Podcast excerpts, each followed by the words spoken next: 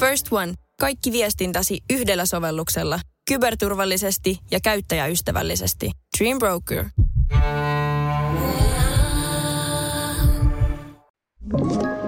Tämä on Podplay alkuperäissarja.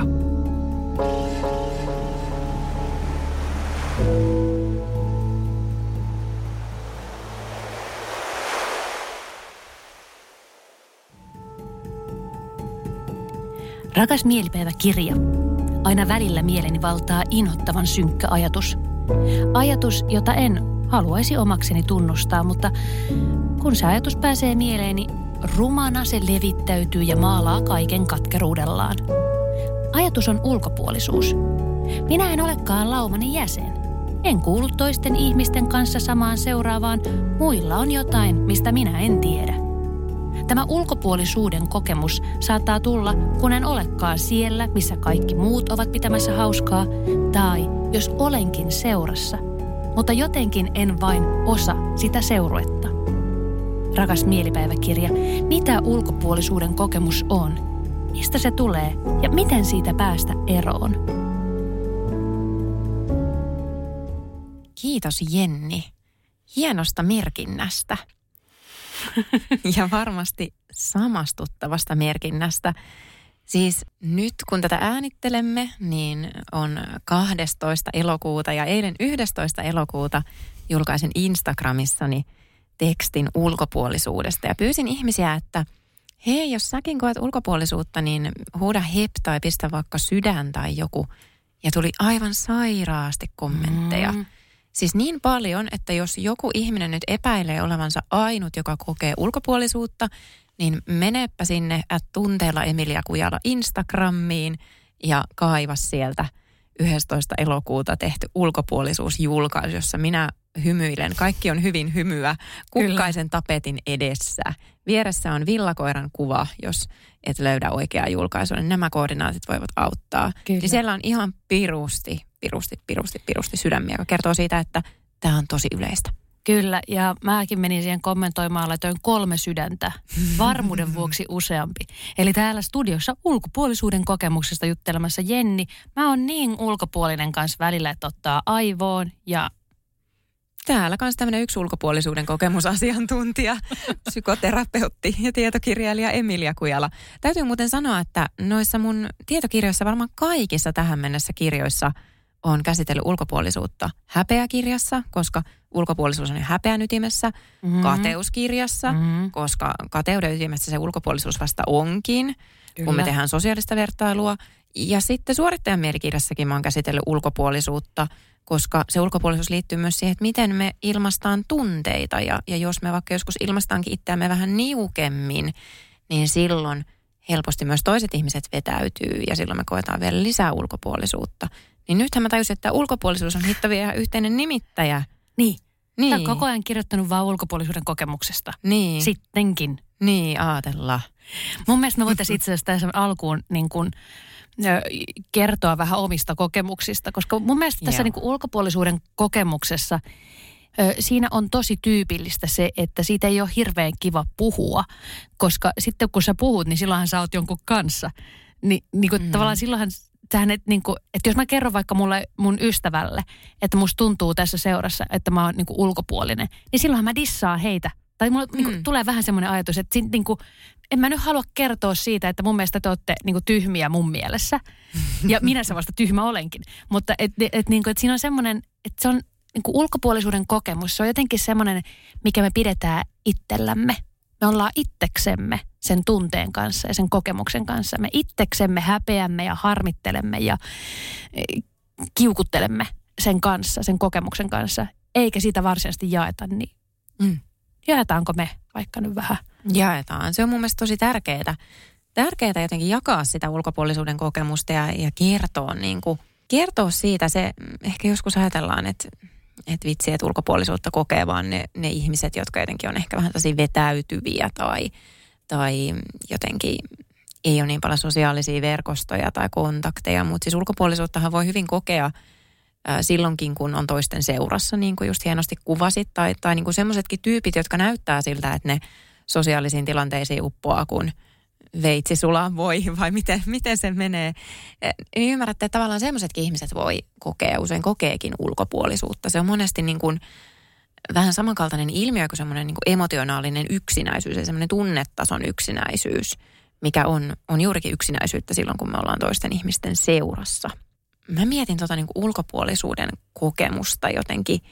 Usein ehkä niin kuin kesäaika on semmoista, mikä sitä niin kuin herättää, koska jotenkin arjessa on ihmisillä niin paljon, ainakin meillä aikuisilla ihmisillä, niitä kaikkea niin kuin kiireitä ja, ja sitä semmoista, että kaikki vaan niin kuin NS suorittaa sitä omaan ar- omaa arkeaan. Niin siinä ei ehkä niin kuin pysähtyä sen ulkopuolisuuden äärelle, mutta sitten kun on, on enemmän vapaata ja on kaikenlaisia rientoja, nyt vielä kun on niin kuin koronan jälkeen vähän kohtaamiset taas vapautunut, ihmiset näkee enemmän – niin, niin siinä tulee jotenkin se, että yhtäkkiä huomaa, että okei, että, että noi, noikin ihmiset tuossa kohtaa ja noillakin on kivaa, kivaa aikaa. Ja samaan aikaan niin kuin, kun se ulkopuolisuus on jotain tuommoista, mikä liittyy tilanteisiin, niin sitten se on jotain ainakin mulle semmoista, mikä on kulkenut aina vähän niin kuin sisällä. Ihan niin kuin pienestä, pienestä lapsesta saakka semmoinen joku jännä kokemus, johon liittyy ehkä vähän semmoinen tarkkailijan roolissakin oleminen, semmoinen, että havainnoi – ympäristöä, myös sitä sosiaalista ympäristöä ja pohdiskelee, ehkä joskus ylianalysoikin, mutta ei välttämättä heittäydy mukaan siihen, mitä kaikkea siihen tapahtuu. Joo, mä mietin mun niin kuin ulkopuolisuuden kokemuksia, niin tota, mulla, on mun mielestä niin kuin tosi paljon siinä se, että niin kuin mä, mä oon, niin kuin sä äsken kuvasit sitä sosiaalista, ja, ja mähän on semmoinen, että mä menen mihin tahansa, niin mun on helppo alkaa juttelemaan ihmisten kanssa. Mm on se sitten Suomessa tai ulkomailla, on se sitten jossain vir- työ virallisessa yhteydessä tai sitten ihan vallattomassa yhteydessä. Ja tota, että mun, mun on niin kuin helppo alkaa small talkkaamaan ja höpöttää ja kertoa asioita ja, ja, ja keskustelemaan. Tämä on se syy, miksi Jenni on mun suoja-ihminen usein tällaisissa tilanteissa. joo, joo, mä, joo se, se, on, se on minun taitoni. Mutta tästäkin niin kuin, tästä taas sitten seuraa se, että mä oon niin tosi monessa kaveriporukassa, niin mä koen, että mä oon semmoinen niin B-listalainen tai semmoinen C-listalainen. Hmm. Mä en ole sitä niin kuin tiivistä ydinporukkaa. Että on niin kuin erikseen se. Ja sitten siinä tulee sitä, niin kuin, vähän kun lisätään tätä porukan määrää, niin sitten mä ilmestyn mukaan. Ja mä oon niin kuin monessa paikassa tämmöinen. Ja mulla ei ole sitä semmoista niin kuin yhtä kouluajolta lähti olevaa niin kuin omaa porukkaa, vaan että mä oon niin kuin monessa sakissa mukana.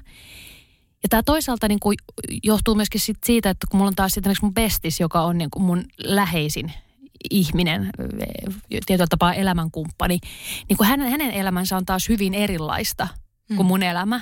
Et meillä on hirveän vähän yhteisiä rientoja, yhteisiä niin kuin sosiaalisia tilanteita. Sitten se on se niin kuin meidän me, me, meidän suhteen rikkaus on siinä, että hän elää yhden sortista elämää ja mä elän yhden sortista ja sitten me niin kuin, jaetaan toistemme kanssa niitä ja päästään keskustelemaan ja saadaan vähän niin kuin, maisemaa toisenmoiseen maailmaan, missä itse ei eläkään ja se on niin kuin, meidän suhteen.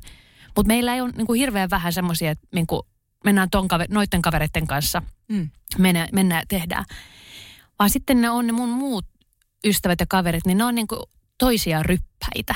Mm mulla, mulla tulee niin kuin monesti mä havahdun siihen, että tota, että mä oon nyt tässä vähän niin kuin se, se lisäviihdyke. Joo, mä, mä tunnistan tuon ilmiön jotenkin, niin kuin mä muistan, että mä oon monesti esimerkiksi just kadehtinut semmoisia ystäviäni, joilla on ollut vaikka lapsesta saakka joku semmoinen tosi tiivis niin kuin kaveriporukka. Ja sitten he vielä niin kuin aikuisenkin kohtaa ja tekee asioita tai, tai opintojen myötä tullut semmoinen – musta tuntuu, että mäkin on, on välillä niin kuin ollut semmoisia porukoita, mutta sitten on käynytkin niin, että kun se joku yhteinen nimittäjä lakkaa olemasta, vaikka niin kuin joku koulu saadaan päätökseen tai, tai joku, joku muu asia, niin, niin tavallaan sitten se vähän niin kuin hajoaa. Että sitten mm. sit sitä ei tavallaan enää, enää ole samalla tavalla. Tämä on nyt tosiaan jännä ehkä semmoinen, niin kuin, minkä mä tunnistan ehkä lapsena niin kuin voi muistaa sen, että kun piti vaikka synttäreitä, niin sitä aina miettii, että, että ketä sinne tulee, mm. että, että kuinka paljon sinne tulee tai tuleeko sinne kukaan sinne synttäreille. Ja, ja sitten nyt niin kuin aikuisena mä huomasin, että kun mä olin raskaana korona-aikaan, mm. kylläkin, niin tota, mulla oli jotenkin koko ajan semmoinen ajatus, että mä en ole semmoinen ihminen, jolle pidetään baby showereita. Ja samaan aikaan niin kuin mun mielestä baby showerit on niin kuin, yeah. oikeastaan aika pöllöt juhlat. Joo. Tai, tai sillä, että mä, mä en ole ikinä tuntenut oloani kotoisaksi baby showereissa, Joo. mikä voi myös liittyä Joo. siihen, että mulla ei semmoisia pidetty. Mutta mun jotenkin tämmöinen ulkopuolisuuden tunteesta kumpuava tulkintani oli tietysti se, että mä en ole kenellekään niin merkityksellinen, että mulle pidettäisiin baby showereita. Ja no siis mun pikkusisko järjesti ja mun äiti järjesti mulle baby showerit, mikä oli siis ihana yllätys, tosi ihana yllätys. Mutta terveisiä vaan pikkusiskolle ja kaikille muillekin. Mulla oli jotenkin niin kuin, kuitenkin mä huomasin, että se oli ihana ja sitten samaan aikaan mä olin vähän pettynyt. Että yllätys, yllätys, täällä olikin vaan äiti. niin kuin, ti, tiedätkö? Että jotenkin niin kuin, että Aa, täällä on nämä ihmiset, nyt on mun baby showerit ja sitten äiti on siellä silleen ilmapallo ja hei. Ja sitten mä oon silleen, ai moi, kiva nähdä. niin kuin, Saatko joo, kiinni? Saa kiinni. Ja toihan on, niin kuin, siis ton, ton ajatuksen kanssa, kun löytää itsensä, niin kyllä tuntee itsensä paskaksi ja mulkuksi. No eikö? Eikö? Kiittämättömäksi paskiaiseksi. Kyllä. Just näin. Joo. No siis mullahan on myös silleen, että mä, mä niin kuin jossain kohtaa ajattelin, niin että mä oon semmoinen ihminen, jolle ei yllätyssynttäreitä järjestetä. Joo. Mulle ei tule niin yllätyssynttäreitä. Että mä en ole kenellekään, mikään kaveriporukka ei koe mua niin relevantiksi, että mulle järjestettäisiin yllätyssynttäreitä. Mä oon sitä paitsi itse, niin kuin mähän tuotan kaikkea. Niin. Mähän teen ja järjestän niin kuin, viime kesänä, kun oli baby, yhden ystävän baby showerit, niin mä olin Joo. siellä se, joka sille, että nyt tämä niin leviää käsiin, niin minä tässä nyt niin otan ohjat ja rupean Joo. nyt hallikin poikki pino ja bileet pysty. Niin mä, mutta siis onhan mut niinku kerran, siis tämä mun ruotsalainen rakastaja järjesti mulle yllätyssynttärit.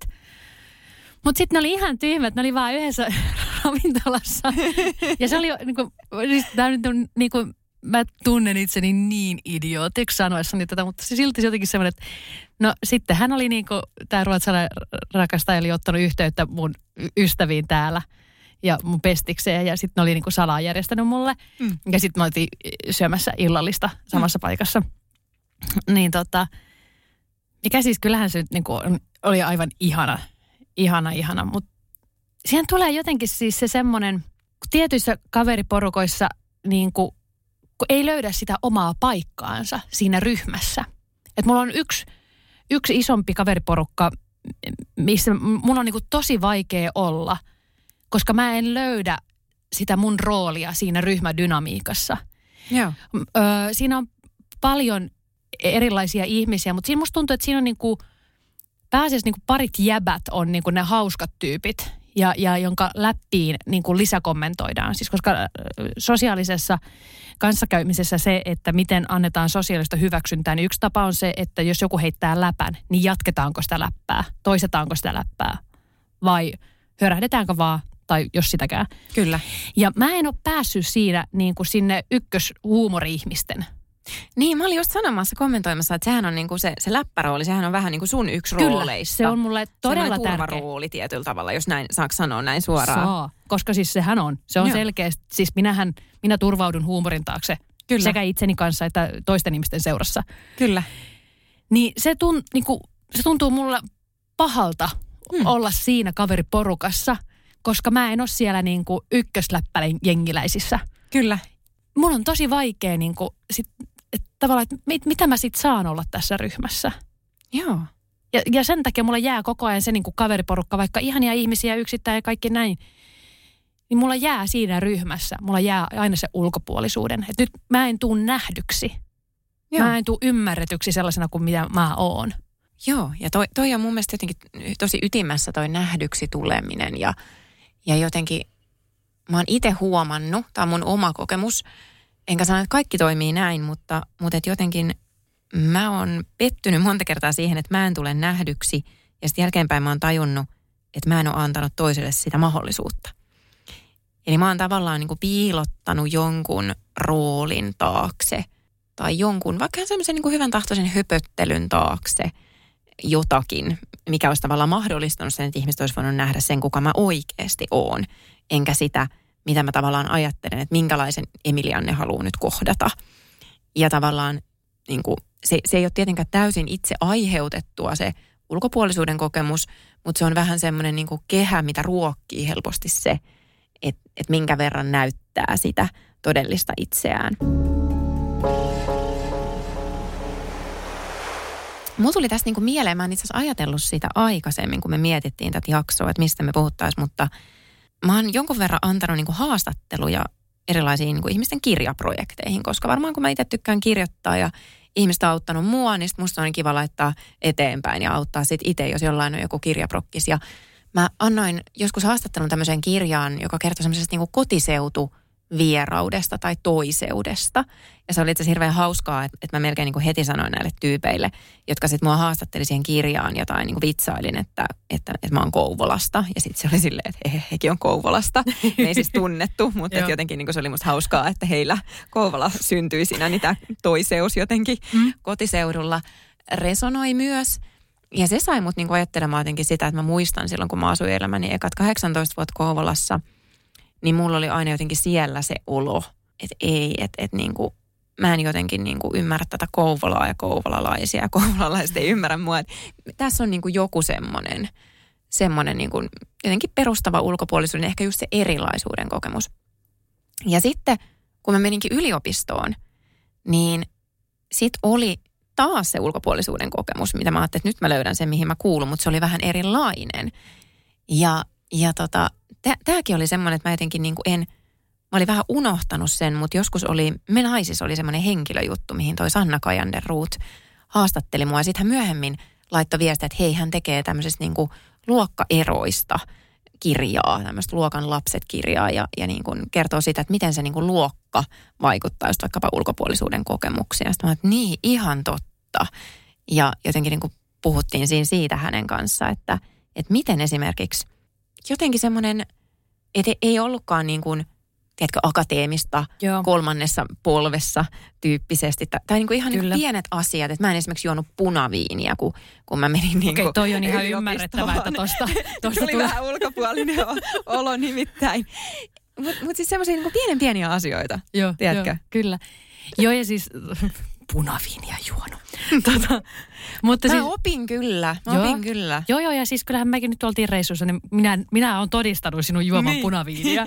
niin tota, ö, joo, siis toi luokkajuttu, mä tunnistan sen tosi vahvasti. Ö, rakas mummini, niin rakastava ja ymmärtävä ja lempeä, kun hän oli kaikille perheenjäsenille, niin huomasi, että mummi on kasvatettu ymmärtämään oma, oma paikkansa. Mm yhteiskunnassa. Se oli niin kuin Suomen trikolla pakkaajana, viikkaajana. Ja, ja miehensä Ukki, Ukki oli taas sitten Tampereen liikennelaitoksen bussikuski. Niin niissä oli selkeästi semmoinen, niin kuin, että on erikseen herrojen lapset.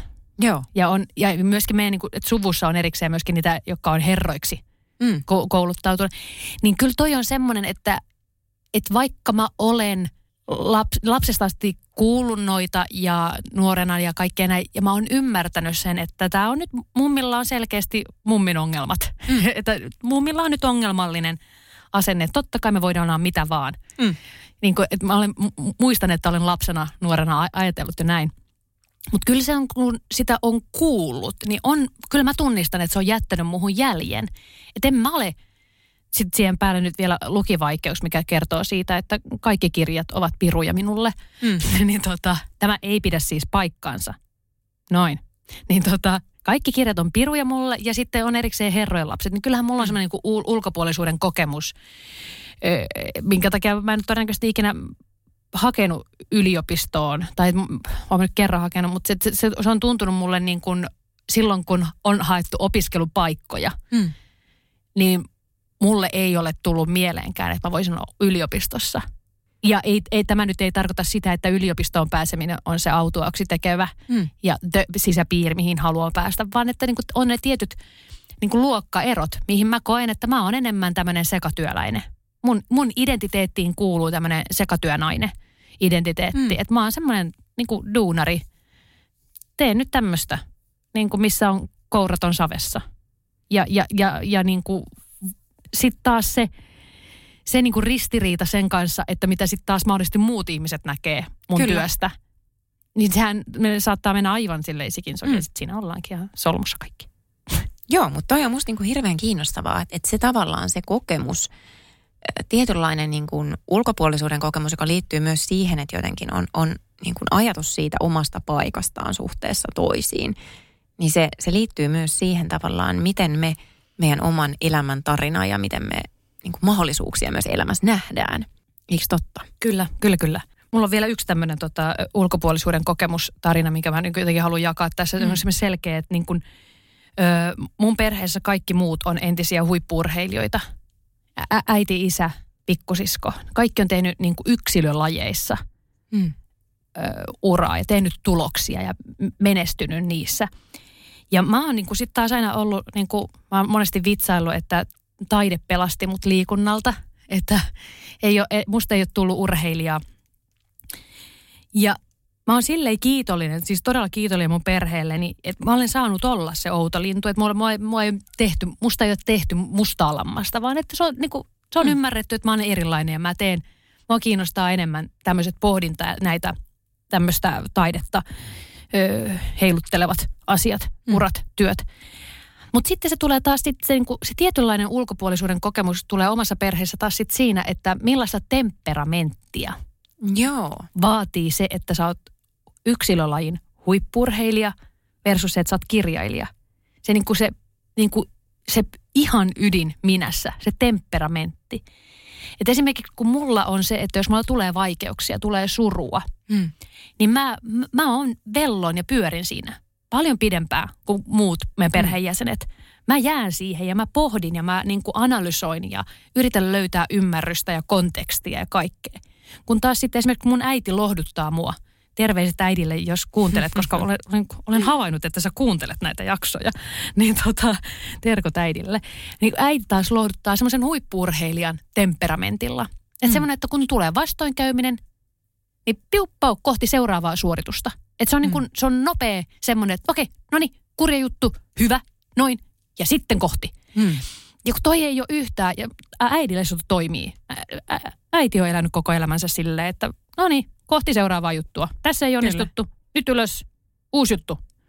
Ja, ja mulla tulee sitten siinä, kun hän lohduttaa mua niin kuin hän lohduttaisi itseään, niin mulla tulee semmoinen olo, että sä et näe mua. Mm. Sä, s, mä en kelpaa sulle tällaisena, tämän temperamentin, tämän mielentoiminnan kanssa. Mä en kelpaa sulle, koska toi mitä sä sanot ei lohduta mua millään tavalla. Ja, ja tämä onkin semmoinen, mistä on kyllä vääntöä tullut meidän kahden välillä. Ja ihan varmana tulee vielä monen, monen, monen, monen, monen monta kertaa. Mutta ihanaa, että pystyt niinku sanoa sen myös, koska aika monesti omalla kohdalla tunnistan, mutta et myös tunnistan asiakastyössä sen, että silloin kun me koetaan ulkopuolisuutta – vähän niin kuin käperrytään sisäänpäin ja me, me ei ilmasta just sitä, että nyt toi, mitä sä sanoit vaikka, niin se tuottaa nyt sitä ulkopuolisuutta meille, meille molemmille suhteessa toisiimme. Ja sitten me vähän niin kuin käperrytään ja me, me oletetaan, että nyt on toisen ihmisen pitäisi ymmärtää, sen pitäisi osata nyt vetää oikeasta narusta ja sanoa ne oikeat sanat, mikä ei välttämättä ole ollenkaan helppoa, koska me jokainen katsotaan niin kuin omasta navastamme käsin kuitenkin tätä maailmaa ja nähdään tämä sellaisena kuin me itse ollaan, eikä sellaisena kuin tämä maailma välttämättä on.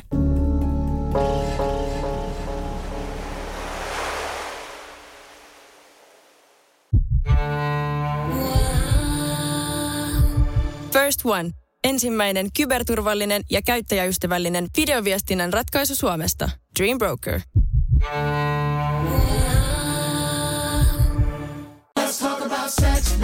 Hella kosketus vai rajumpi ote? Suuntaa Sinfuliin ja selvitä, kumpi on sinun juttusi. Juuri nyt löydät tuotteita sekä hellin hetkiin että rajumpaan menoon. Jopa puoleen hintaan Sinfulin kevätalesta. Katso lisää osoitteessa sinful.fi.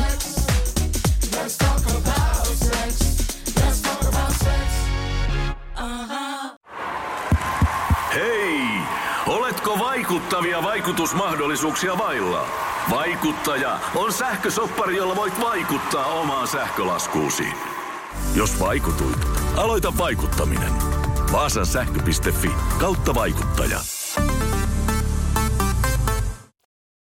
Mä aloin tässä nyt ajatella sitä, että aika usein varmaan kun itse kokee ulkopuolisuutta, niin myös toiset ihmiset kokee suhteessa minuun ulkopuolisuutta. Eli jotenkin just tämä niin erilaisuuden kokemus, vaikka kans just omassa perhepiirissä, omassa suvussa – tunnistan, että on, on just semmoinen pohdiskelija, torkkailija. Ähm, no liittyy varmaan myös tällaiseen punavihreään kuplaan, mitä varmaan jollain tavalla edustan. se voi olla vähän niin kuin uhkaavakin kokemus ehkä. Joskus muistan, että vaikka puolisoni ystävät on, on puhunut siitä, että, että, että kun he edustaa taas erilaista kuplaa ammattinsa puolesta kuin minä, niin, niin jotenkin niin kuin, että, että, että mitä, mitähän sun päässä liikkuu ja mitähän sä nyt analysoit meistä. Tämä on niin kuin vähän tämmöinen niin kuin ehkä läppäkin, että, että nyt mä teen jotain niin kuin analyysejä heidän niin kuin mielestään. Sitten mä sanoin, että no, en mä nyt teitä tässä mitenkään. Niin. Jos mä oon hiljaa, niin en mä nyt teitä tässä mitenkään niin kuin analysoi. Mä, mä en ole nyt töissä. Kyllä, Joo. kyllä. Mutta et, et se on niin kuin selvästi joku semmoinen, mikä kanssa voi tuottaa vähän sitä – että et ihmisillä on tavallaan tietoa, että okei, ton ihmisen status on tollanen. Se tekee työkseen tommosia asioita, se on opiskellut tommosia asioita. Niin siinä tulee vähän sellainen niin kuin hui-aspekti. Joo, kyllä. Ja itse asiassa saanko mä vähän niin kuin tässä fiilistellä maalaustaidetta? Joo. Siis jos sinä rakas kuuntelija, su, sulla on älypuhelin siinä lähellä, mikä on erittäin todennäköistä, jos kuuntelee podcastia. Valtaosa podcasteista kuunnellaan älypuhelimella. Niin tota, googletappa toi Hopperin Nighthawks taidemaalaus. Edward Hopper, yhdysvaltalainen taidemaalari. Tämä on mun mielestä, tämä on hieno, erittäin hieno. Siis yö, miten se käänne Nighthawks, sehän on siis niinku yökyöpelit, mm-hmm. olisi niinku suomeksi. Niinku todella hieno maalaus siitä. Tämä on erittäin tunnettu, semmoinen, missä on niinku, ö, kahvila – yhdysvaltalainen New Yorkissa sijaitseva dineri, jossa on kolme asiakasta siinä maalauksessa ja yksi työntekijä. Ja se on, se on mielestäni täydellinen maalaus. Pistä pauselle ja eti se nyt. Noin, etikö se jo? Onko tämä nyt taas, kun olet pannut play? niin tota, se on mun mielestä täydellinen maalaus kuvastamaan ulkopuolisuuden kokemusta. Siinä maalauksessa on kolkko, vähän kylmä, tunnelma, on hirveän graafista suoraa linjaa niin kuin rakennuksissa. Ja sitten on neljä ihmistä, jotka jakaa saman tilan, saman hetken. Ja jokainen on tosi yksin. Mielestäni niistä jokaisesta paistaa semmoinen avuton ulkopuolisuuden, yksinäisyyden niin kuin kokemus. Semmoinen, että, että tässä ollaan, mutta täällä ei mitään väliä. Täällä ei ole mitenkään relevanttia. Tässä ei olla mitenkään – mitään muuta kuin, niin kuin aha, ei olla menossa mihinkään. Ei päästä Joo. mihinkään. Tämä ei viettää hetki mihinkään. Eli me oikeastaan niin kuin jaetaan toisten ihmisten kanssa ulkopuolisuuden hetkiä. Kyllä. Se on mun, kun mun mielestä äsken just kuvasit sitä, että niissä hetkissä, kun sä tunnet ulkopuolisuutta, niin se on saattanutkin, että toiset kokee sun seurassa. Kyllä. Ja toi onkin mun mielestä niin kuin yksi syy, minkä takia ulkopuolisuuden kokemuksesta olisi arvokasta puhua, koska me saadaan löytää se yhteys juuri siitä, että kaikki on ihan tunhukassa. Kyllä. Koska mä tänä kesänä kuuntelin äh, Tiia Rantasen tämä kirjan. Hmm. Tämmöinen oma elämänkerta. Ja, ja mua jotenkin lämmitti siinä se, että kuinka pihalla se oli koko ajan. Tiialle lämpimiä terveisiä. Mutta se myöskin kuvasti sitä niin kuin omaa epävarmuutta joissain koodissa ja sitä ulkopuolisuuden kokemusta. Ja sitä semmoista, että, että kun se oma mieli käsikirjoittaa etukäteen asioita, että miten asioiden, mitenköhän mahdollisesti asiat tulee menemään. Mm. Sitten kun tulee ö, muuttujia, eli kaikki muu paitsi oma mieli on muuttuvia tekijöitä, niin sitten ollaankin helisemässä, että et, et, et, olenko mä nyt riittävä, kun mä en toteuta sitä mun mielikuvaa siitä tilanteesta. Hmm. Ja mun mielikuvassa, että mun tilante, mä olin tässä tilanteessa paremmin, hmm. enemmän, jotenkin sopivammin tässä tilanteessa. Nyt mä oon vähän enemmän hukassa, että kun tässä on, tässä on kaikki nämä muuttuvat tekijät, eli kaikki muut ihmiset ja ympäristö ja hmm. reaalimaailma. Niin sitten siellä on, tämä ristiriita aiheuttaa semmoisen, että miten mä pääsen kiinni takaisin siihen mun etukäteen käsikirjoitettuun mielikuvaan hmm. siitä, että mä olen yhdessä näiden ihmisten kanssa. Sen sijaan, että mä antautuisin siihen hetkeen ja olisin niiden ihmisten kanssa ja siinä tilanteessa. sitä, että mikä tässä voisi olla se, niin. mikä luo sen yhteyden meidän välillä. Kyllä. Mm. Joo, toi on kiinnostava. Mä mietin jotenkin sitä tavallaan niin kuin somea ja ulkopuolisuutta. Tuli nyt vaan semmoinen ajatus, mitä jos millä tavalla käsikirjoitettu kyllä tähän, joten tämä voi mennä ihan syteen tai saveen, mutta menkö, että et jotenkin se, kun me seurataan toisten ihmisten elämää somesta, ja on itse asiassa tutkittu sitä, että nimenomaan tämmöinen passiivinen somen käyttö, jossa me niin kuin seurataan toisia ihmisiä, mutta ei niin aktiivisesti itse tuota sisältöä, verkostoidota, osallistuta, niin, niin se tuottaa esimerkiksi enemmän FOMOa, eli tämmöistä niin kuin pelkoa ulkopuolelle jäämisestä ja, ja sitten edelleen esimerkiksi tämmöistä haitallista kateutta, niin, niin mä mietin niin kuin tämän linkkiä siihen niin kuin ulkopuolisuuden kokemukseen, että, että yksi mahdollinen linkki voisi olla se, että kun me käytetään somea, me seurataan toisten ihmisten elämää vähän niin kuin ulkopuolelta silloin, kun me käytetään passiivisesti, niin niin se ulkopuolisuus vahvistuu myös, kun me jotenkin ajatellaan ja tehdään niitä havaintoja, että okei, noi ihmiset tuolla, noi kokee vähemmän ulkopuolisuutta. Mm. Eli jotenkin mä tarkoitan nyt vaan, siksi sotken tuon somen tähän, että somehan tarjoaa meille niin kuin reaaliajassa tai ainakin melko reaaliajassa tietoa toisten ihmisten elämästä ihan eri tavalla kuin aikaisemmin maailmassa. Me ei olla niin kuin tiedetty, että mitä se naapurin Pirkko tai Matti nyt just tekee ja kenen, kenen seurassa se on, puhumattakaan sitten niin kuin sovelluksista, jo, jolla me voidaan niin kuin instant kertoa, että mitä, mitä nyt on niin kuin menossa. Joo, ja itse asiassa että sille ei mennyt nyt ihan täysin meidän käsikirjoitukseen ja aiemmin puhuttujen kanssa ulkopuolella. Mulla luki täällä FOMO, mutta tota, itse asiassa tähän Nighthawksiin, öö, Hopperin työhön liittyen, niin mä haluan tänään, me ollaan tämän äänitysten jälkeen, me ollaan tänään menossa käymään tämmöisessä minglailutilaisuudessa. Me näyttää naamaani. Ja tämähän on niinku tyypillinen, että somessa me nähdään ihmisiä näyttämässä naamaan olemassa seurustelemassa toisten ihmisten kanssa. Niillä on kiva juoma kädessä ja niillä on hirveän hauskaa. Niin sit, sanotusti piireissä. No Woo. piireissä tai vaikka siis kaveriporukassa tai olisi missä tahansa, mutta niillä on aina se juoma kädessä ja niillä on ihan superhauskan näköistä niissä kuvissa. Niin mä haluan nyt ottaa tänään sitten semmoinen, että otetaan toi niinku Nighthawksin kaltainen kuva. Mä haluan ottaa, rekryin sut ja sitten pari muuta ihmistä ja mä otan teistä semmoisen kuvan, että me näytetään myöskin se, että, että se on illuusio. Se Joo. some on illuusio. Mä oon ollut miljoona kertaa liiotellen. Olen ollut 22 kertaa tilaisuudessa, missä on ollut, ö, on ollut niin työn puolesta tai muuten niin tämmöisiä ihmisiä cocktail-drinksuilemassa tai verkostoitumassa tai jotain. Ja sitten otetaan ne yhteiskuvat ja kaikilla on mm. sen sekunnin sadossa, kun otetaan se kuva, niin semmoinen hyvän näköinen, hauska ilme, jonka jälkeen kaikki jatkaa taas sitä, että on ihan pihalla. On ihan hukassa sen tilanteen kanssa ja tosi awkwardia ja jokainen tuntee olonsa ulkopuoliseksi. Mutta siinä kuvassa sen sekunnin ajan näyttää siltä, että on ihan superhauskaa ja koko ajan herra jesta, mitä kaikkea läppää tuolla heitetään, että niin hyvää läpyskää ja niin hienoa minglausta ja keskustelu on kanssa. Että mehän niin kun, kun me nähdään se kuva, niin me käsikirjoitetaan totta kai siihen se niin paras ja ruusuisin skenaario ympärille. Eikä silleen, että tuossa on nyt toi, joka on ottanut ton selhien noiden kahden muun kanssa, niin on jännittänyt kaksi tuntia, että kehtaako se kysyä tätä, että kun tavallaan olisi kiva itsekin näyttää, että on joskus jossain. Että somehan se on, siitä on tutkimuksia. Toki nyt on sitten ongelmallista tässä ajassa, että me ei pystytä tekemään verrannaistutkimusta semmoista, että ihminen, joka ei käytä somea, mm. koska ka- kaikki käyttää sen verran paljon, että ei löydy riittävästi verokki-ihmisiä. Mutta on havaittu, että tämä sosiaalisen median ja sen käytön lisääntyminen, se on tuonut meille ikään kuin yhden ylimääräisen ikkunan ja aivan todella massiivisen sellaisen meidän elämään. Eli se, että meillä on kädessämme laite, jolla me voidaan vertailla itseämme aivan kaikkiin ihmisiin. Aivan kaikkien ihmisten elämään ja skenaarioihin. Ja me ollaan tosi luovia käsikirjoittaa niille ihan todella ruusuista tarinaa. Me nähdään mitä tahansa, mikä meidän kulttuurissa nähdään onnellisuuden ilmentymänä, että on se sitten niin kuin ihminen toisen ihmisten kanssa, eläin – luontoa, hyvää ruokaa, mm. tapahtumia, niin me kirjoitetaan siihen kaikki ympärille semmoista niin kuin täydellisesti soljuvaa sosiaalista juhlaa.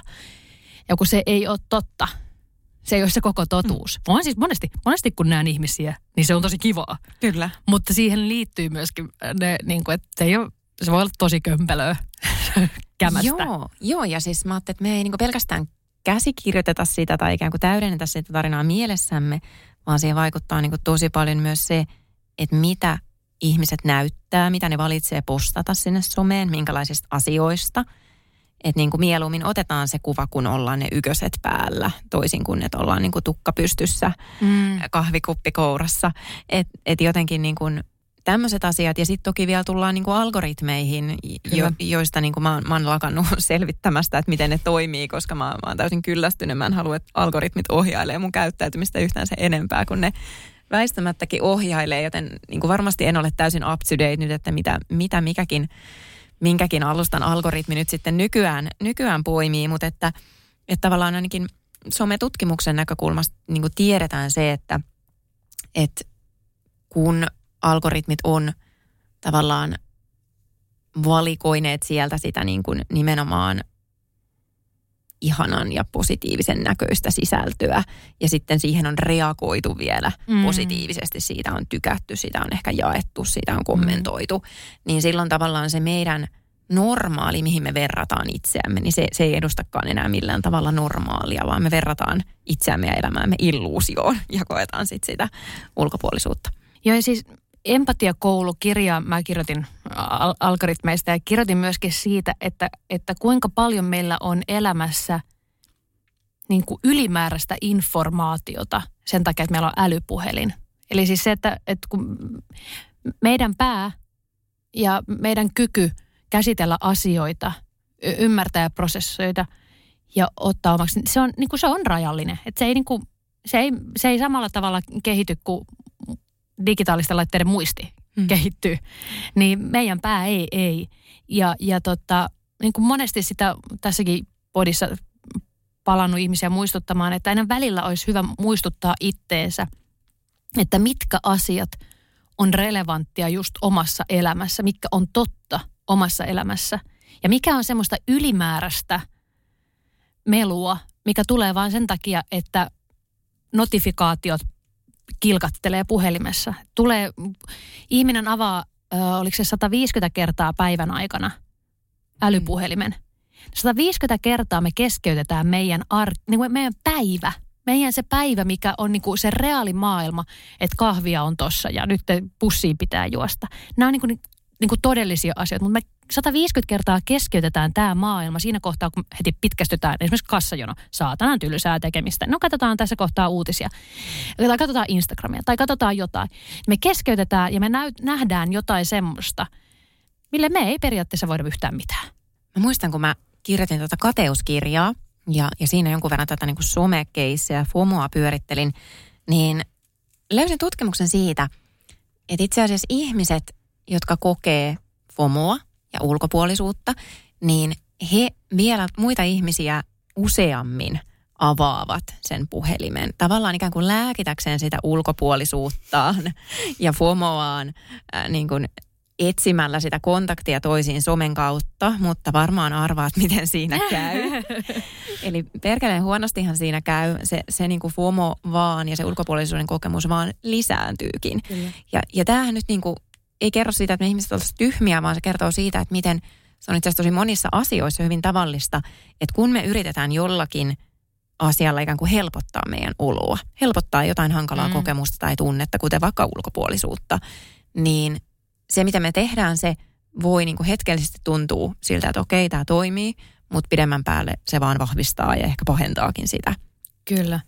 Joo, ja, ja itselläni on, mä oon huomannut, että yksi, mikä mulla tekee ulkopuolisuuden kokemusta, on se, että kun mä oon periaatteessa tässä nyt niin kuin reippaan kymmenen vuotta elänyt niin kuin sinkkuna, että mulla on niitä niin kuin pieniä yksittäisiä ö, lyhyitä kolmen kuukauden heilasteluja ja sitten se pisin on puolitoista vuotta ollut sen ruotsalaisen rakastajan kanssa, jonka kanssa siis mm. ei oltu, me ei oltu niin kuin joka viikko tekemisissä, vaan mm. että silloin kun meillä oli, onnistuttiin näkemään kolmen, neljän viikon välein – niin mulla on jotenkin, koska meidän yhteiskunta ja kulttuuri rakentuu paljolti vielä sen niin kuin monokamisen parisuhde normin ympärille.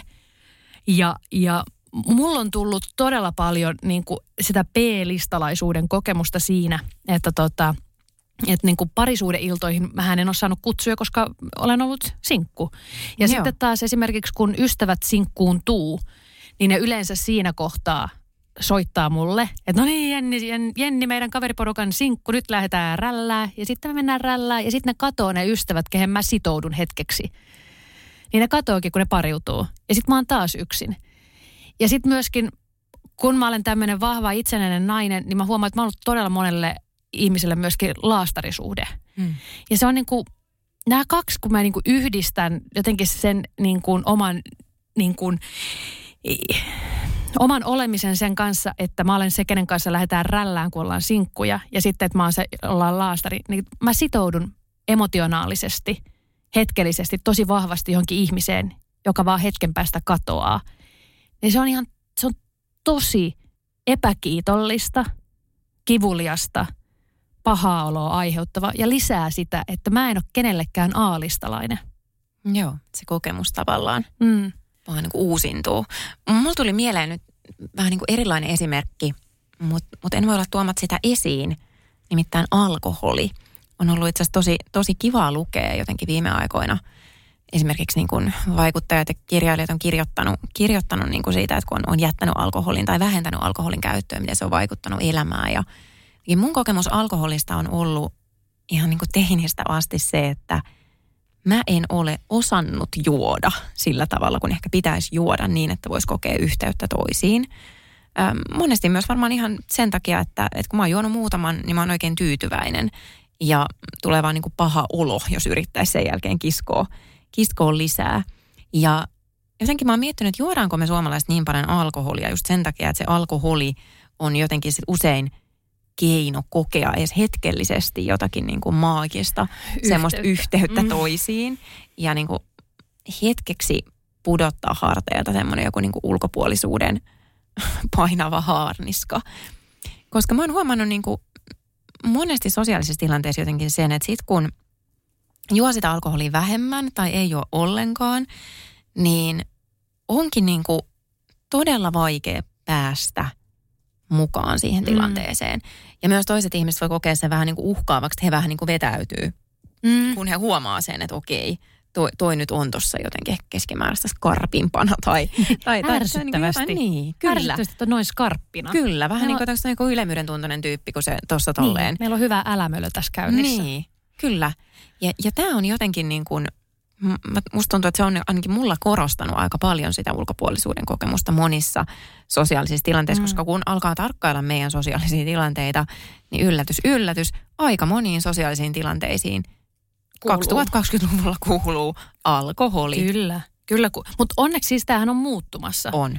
Ja, ja, ja niin kuin, ö, isosti, jos vertaa ihan vaan vaikka viiden vuoden niin kuin viisi vuotta sitten, mikä oli niin kuin alkoholittomuuden E, e, esimerkiksi oli, se oli heti jotenkin todella paljon brutaalimpaa. Kyllä. Mutta nyt musta tuntuu, että tästä puhutaan riittävästi, että se on niin kuin hyväksyttävämpää ja se ei aseta sille kahteen joukkueeseen – Kyllä. ihmisiä. Siis mulla on useampi ulkomaalainen ystävä, joka käy työnsä puolesta säännöllisesti Suomessa ja minun takeeni säännöllisesti Suomessa. niin, tota, niin, niin nehän sanoo sitä, että, että kun jos on sellainen käsitys, että suomalaiset on ujoja ja vetäytyviä, niin se ei pidä mitenkään paikkaansa. Että se riittää, että antaa yhden alkoholiannoksen, niin puhutaan todella diippiä mm. ja mennään, niin kuin ollaan todella läsnä. Että suomalaisethan on niin kuin, nehän ei, niin kuin ne skippaa täysin sen small talkin mikä taas sitten joissain kulttuureissa saattaa olla, niin kuin vaikka oltaisikin illallista ja viiniä, niin pysytään koko ajan siellä small talk-levelissä. Kyllä. Mutta suomalainen vetää heti, jos aletaan puhua, niin nyt mennään niin kuin asiaa. Nyt puhutaan oikeasti asioista. Mitä nyt alkoholiin tulee, niin se on niin kuin itselläni, toi on asia, missä mä en koe mitenkään ulkopuolisuuden kokemusta, koska mulla on siitä onnekas tilanne, että mä, hänen, mä, mä päihdyn, niin mm. mä päihdyn silleen, että mä oon vähän niin kuin vaan enemmän minä. Mm. Että musta, musta ei tule aggressiivista tai musta ei tule, niin kuin, että se ei mene överiksi. Ja, ja niin kuin, yleensä, totta kai ylilyöntejä nyt on, mm. olen onnistunut elämässäni hankkimaan. Mutta että, niin kuin, että mulle se on semmoinen, mulle se on tosi niin kuin just sillä eurooppalaista juoda tapaa. Kyllä. Että niin, se kuuluu siihen seurusteluun ja näin. Ja se on istunut todella hyvin. Että toi on niin kuin mulla. Mm. Mutta mut mun mielestä meillä esimerkiksi meni reissu silleen hyvin, että Kyllä. mä join enemmän alkoholia kuin sinä ja sä joit vähemmän ja se nyt ei mitenkään vaikuttanut Kyllä. taas sitten meidän sosiaaliseen. Hyvät oli tanssit silti. Si- hyvät Siellä oli. jossain, mikä me löydettiin se? Me löydettiin jokut bileet. Hyvin meni. Ne oli ne, mietin sanoa pyörän tuolipartit, mutta se oli joku liikuntaesteisten. Hyvän tekeväisyys, hyvän tekeväisyys tanssi, maraton 12, ei jaksettu 12 tuntia Jennin kanssa, mutta, mutta kyllä me aika kauan. Tampattiin. Kyllä, kyllä. Hei, mutta mitä sitten niinku ulkopuolisuuden kokemuksen kanssa? Nyt me on puhuttu siitä, että miten monet asiat sitä tuottaa, miten monet siitä ulkopuolisuudesta kam- sen kanssa kamppailee. Mutta onko Jenni sulla jotain, mikä sua on helpottanut ulkopuolisuuden kokemuksen kanssa? No siis nyt kun ollaan alkoholi mainittu, niin siis tota, kello neljän, tämä on vähän humoristi, mutta ke, siis kello neljän ne pöhnäiset keskustelut. Mutta tää, tähän, tähän niin keskustelulajiin menee myöskin ihan selvinpäin käydyt keskustelut. Mutta siis semmoiset, että Mä olen aina katsonut, kun sä, sä oot niin jotenkin hyvin niissä tilanteissa ja mua jännit. Ei kun mä olen katsonut, että sä ole aina niin hyvin. Niin nämä tämmöiset keskustelut. Mun mielestä on ollut ihana ö, kohdata ihmisiä sillä, että alkaa puhumaan siitä, kun itse on ollut ihan kujalla. Hmm. Että ei ole vaan tajunnut jossain hetkessä sitä sosiaalista koodistoa. Tai ei ole jotenkin, tai on, on se kokemus, että on vähän niin kuin – vähän erilainen, koska eikö siis ulkopuolisuuden kokemukseenhan liittyy jotenkin se kokemus erilaisuudesta. Kyllä. Ei, ei, ei oikein istu jengiin. Ni, niin kun näistä on alkanut puhua, niin sitten kun tulee toisilta semmoisia, että niinku, ne alkaa vuodattaa ja niillä on myös niinku miljoona. Sitten on se, että nyt tässä ei ole mitään järkeä. niin kuin, että et, et, et me ollaan kaikki ihan pihalla näköjään. Mm. Aivan koko ajan kaikki ihan pihalla. Mistä on tullut mulle itselleni yksi sosiaalinen turvaväline näihin sosiaalisiin tilanteisiin lisää huumorin lisäksi. Niin Kyllä. just se, että mä alan puhumaan, että hei no niin, nyt kun ollaan tässä kaikki nolosti, mm. niin tota, mitäs, mitäs kuuluukaan? Ytellaanko vähän nolosti tässä? Kyllä. Ja, ja, ja sitten siitä tulee se niin kuin vapauttaa sen tilanteen mm. ja, ja rikkoo sen, sen niin kuin pönöttyksen tunnelman siinä. Mun, mun mielestä se on jotenkin myöskin siis, mä yritän muistuttaa itteeni siitä, että, että täällähän on kaikki ihan tosi kujalla. Mm. Täällä on kaikki koko ajan ihan tosi kujalla. Ne vaan esittää. Toiset esittää paremmin ja toista on aika huonoja siinä esittämisessä. Kyllä. Mutta nämä on ihan pihalla kaikki. Kyllä. Joo, toi on, mä tunnistan jotenkin ton, että siitä on tosi paljon apua, kun tunnistaa, että miten kaikki kokee tietyllä tavalla samoin, vaikka se näyttää ehkä erilaiselta ulospäin. Vaikka niin kuin, että miten ihminen käyttäytyy siitä ei välttämättä voi päätellä niin kuin pienessä päässään ollenkaan, että okei, tuon kokemus on myös vaikka just se ulkopuolisuus tai mikä, mikä ikinä onkaan. Jotenkin ne meidän perustavat tarpeet on siellä meidän toiminnan taustalla kuitenkin. Me ei aina tunnisteta sitä, että se toisen ihmisen käyttäytyminen tai toisen ihmisen presenssi jossain somessa, niin jos, jos vähän niin kuin raaputtaa pintaa, että mitä tuo ihminen oikeastaan tekee, kun se postaa tuommoisen jutun, mikä, mikä on se motiivi siellä takana. Se on hyvin usein se, että hei, mä haluan kuulua laumaan – se on hyvin usein se, hei, huomatkaa mut, nähkää mut.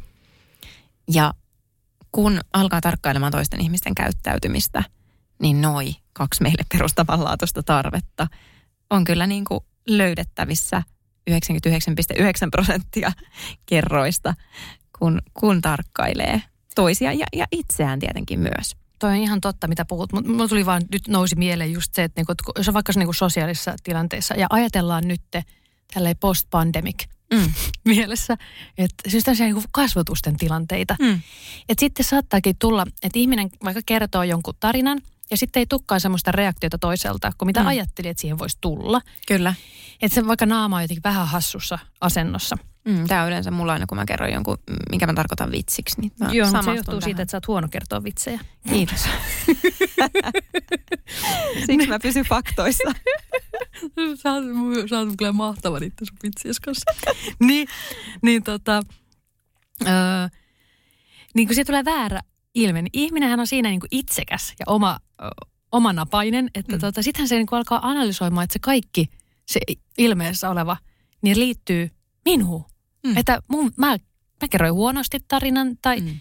Väärällä tavalla tai mun pointti oli väärä tai jotenkin se ei ollut viihdyttävä. Vaikka oikeasti siellä toisella saattaa olla siis niin kuin ummetusta tällä hetkellä. Mm. Tai, tai vatsassa ilmaa, että tekisi meille pierasta, mutta ei voi koa sosiaalinen tila. Tai Kyllä. sitten voi olla joku, vaikka että hemmetti, kun mulla on mä oon käyttänyt kesällä kaikki rahat ja mulla on luottokin käytettynä jo, niin, niin ressi. Et niin se voi olla se syy ihan mikä tahansa, mutta sitten me aletaan analysoimaan heti sitä sen niin kuin oman navan kautta. Että se syy Kyllä. on pakko olla minussa.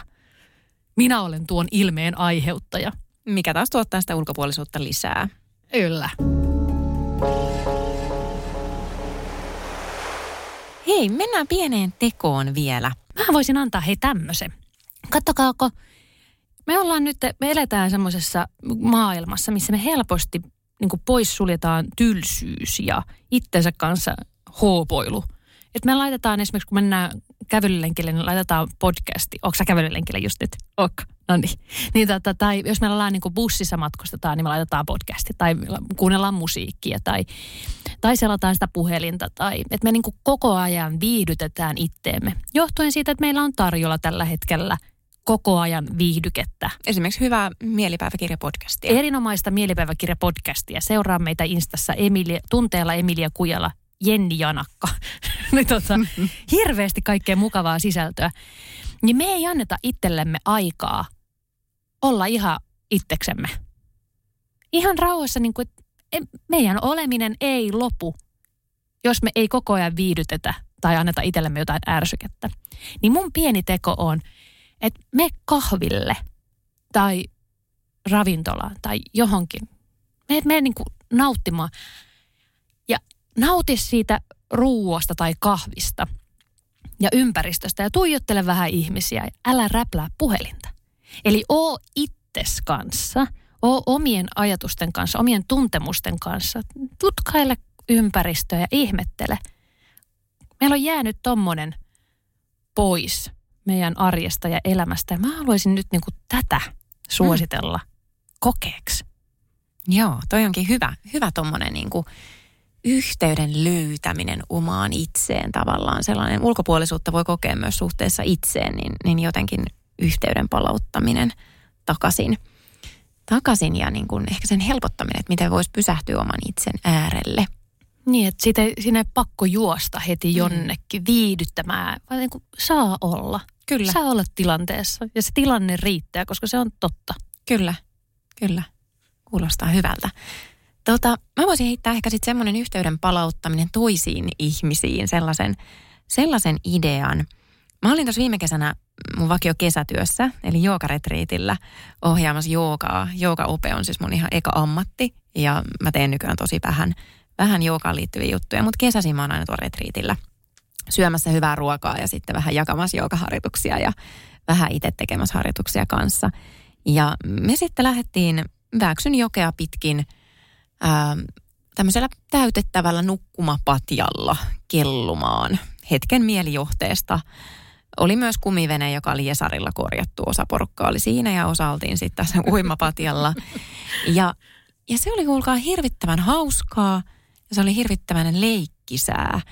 Ja mä oikein niin kuin mietin siinä, kun me laskettiin sitä jokea pitkin sillä patjalla, että milloin mä oon viimeksi leikkinyt – Joo. Jos niin kuin pois suljetaan siis sille lasten kanssa, niin, niin kuin, että nyt, nyt tämä tulisi täältä tämä hahmo ja, ja näin. Ja sitten mun kaverin lapsi sanoisi mulle, että sä oot se puu, se ei tee mitään, se, se on vaan siinä ja, ja ei, ei niin kuin, että se ei osallistu tähän leikkiin tavallaan Joo. ollenkaan. Niin, niin, niin mä mietin, että en mä niin kuin milloin hitto mä aikuisten kanssa viimeksi leikkinyt, että tästä on niin kuin tosi pitkä aika. Ja se oli musta aivan niin kuin ihana tapa, se leikki, jotenkin löytää yhteys toisiin ihmisiin.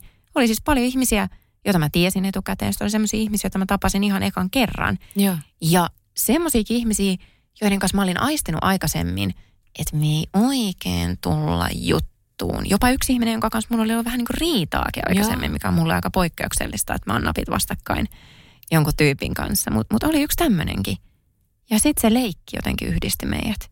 Ja se nauru ja se semmoinen lapsenomainen ilo ja uteliaisuus, mikä tulee siitä, että sä voit – kesäisenä lauantai-iltana laskea uimapatjalla vääksy jokea pitkin päijänteeseen, jossa yhtäkkiä vesi muuttuukin kylmäksi ja oot silleen... Emilia, ihana. Koska nyt mun on pakko äkkiä tähän kommentoida. Siis toi on, että jos mä nyt aikaisemmin tässä jaksossa kerroin, että mulla välillä tulee perheen kanssa ulkopuolisuuden kokemusta sen takia, että he ovat huippuurheilijoita ja kaikki muut paitsi minä, hmm.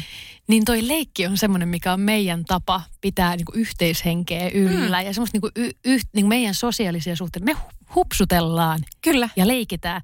Ja kun meidän perheessä niin joku alkaa hupsuttelee, niin kaikki sitoutuu siihen. Tämä on vähän niin kuin improvisaatioteatteri. Jos niin kuin yhtäkkiä on sille, että meille on kaikille hirveän tärkeää, että ei ole ilon päivänä kello 18 lippu menee salkuun, tai monet sinne mm. 12, kun se pitää mennä. Niin, tota, niin sitten se tehdään juttu. Muistaakseni itse asiassa Eino Leinon päivänä, mä olin just mökillä ja sitten nostettiin. Ja sitten mm. mä ruvesin laulaa Eino Leinon Loirin näitä versioita. Ja, ja sitten kaikki osallistu siihen ja lauloi kämmäisesti. Ja sitten me oltiin ihan täysillä tosissaan siinä mm. leikissä. Että nyt on lipun nostaminen salkoon ja nyt pitää elegiaa laulaa Kyllä. tässä. Ja sitten se kestää se viisi minuuttia ja sitten jatketaan taas. Mutta se on semmoinen niin pieni bondaushetki, semmoinen pieni yhteinen leikki. Kyllä. Joo. Leikkikää aikuiset ja lapset, leikkikää. Joo, kyllä. Tällaista tänään tee Jenni. Ja Emilia.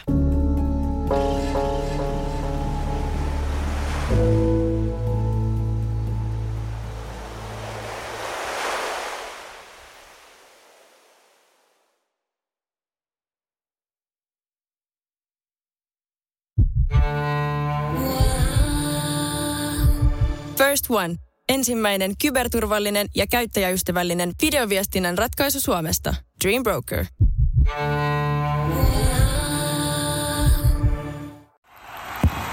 Nyt tulee sitä vaikuttavaa mainontaa. Nimittäin tässä kerrotaan Vaasan sähkön vaikuttaja sähkösopparista, jolla voit vaikuttaa sähkölaskuusi. Vaikuttavaa, eikö? Vaasan sähkö.fi kautta vaikuttaja.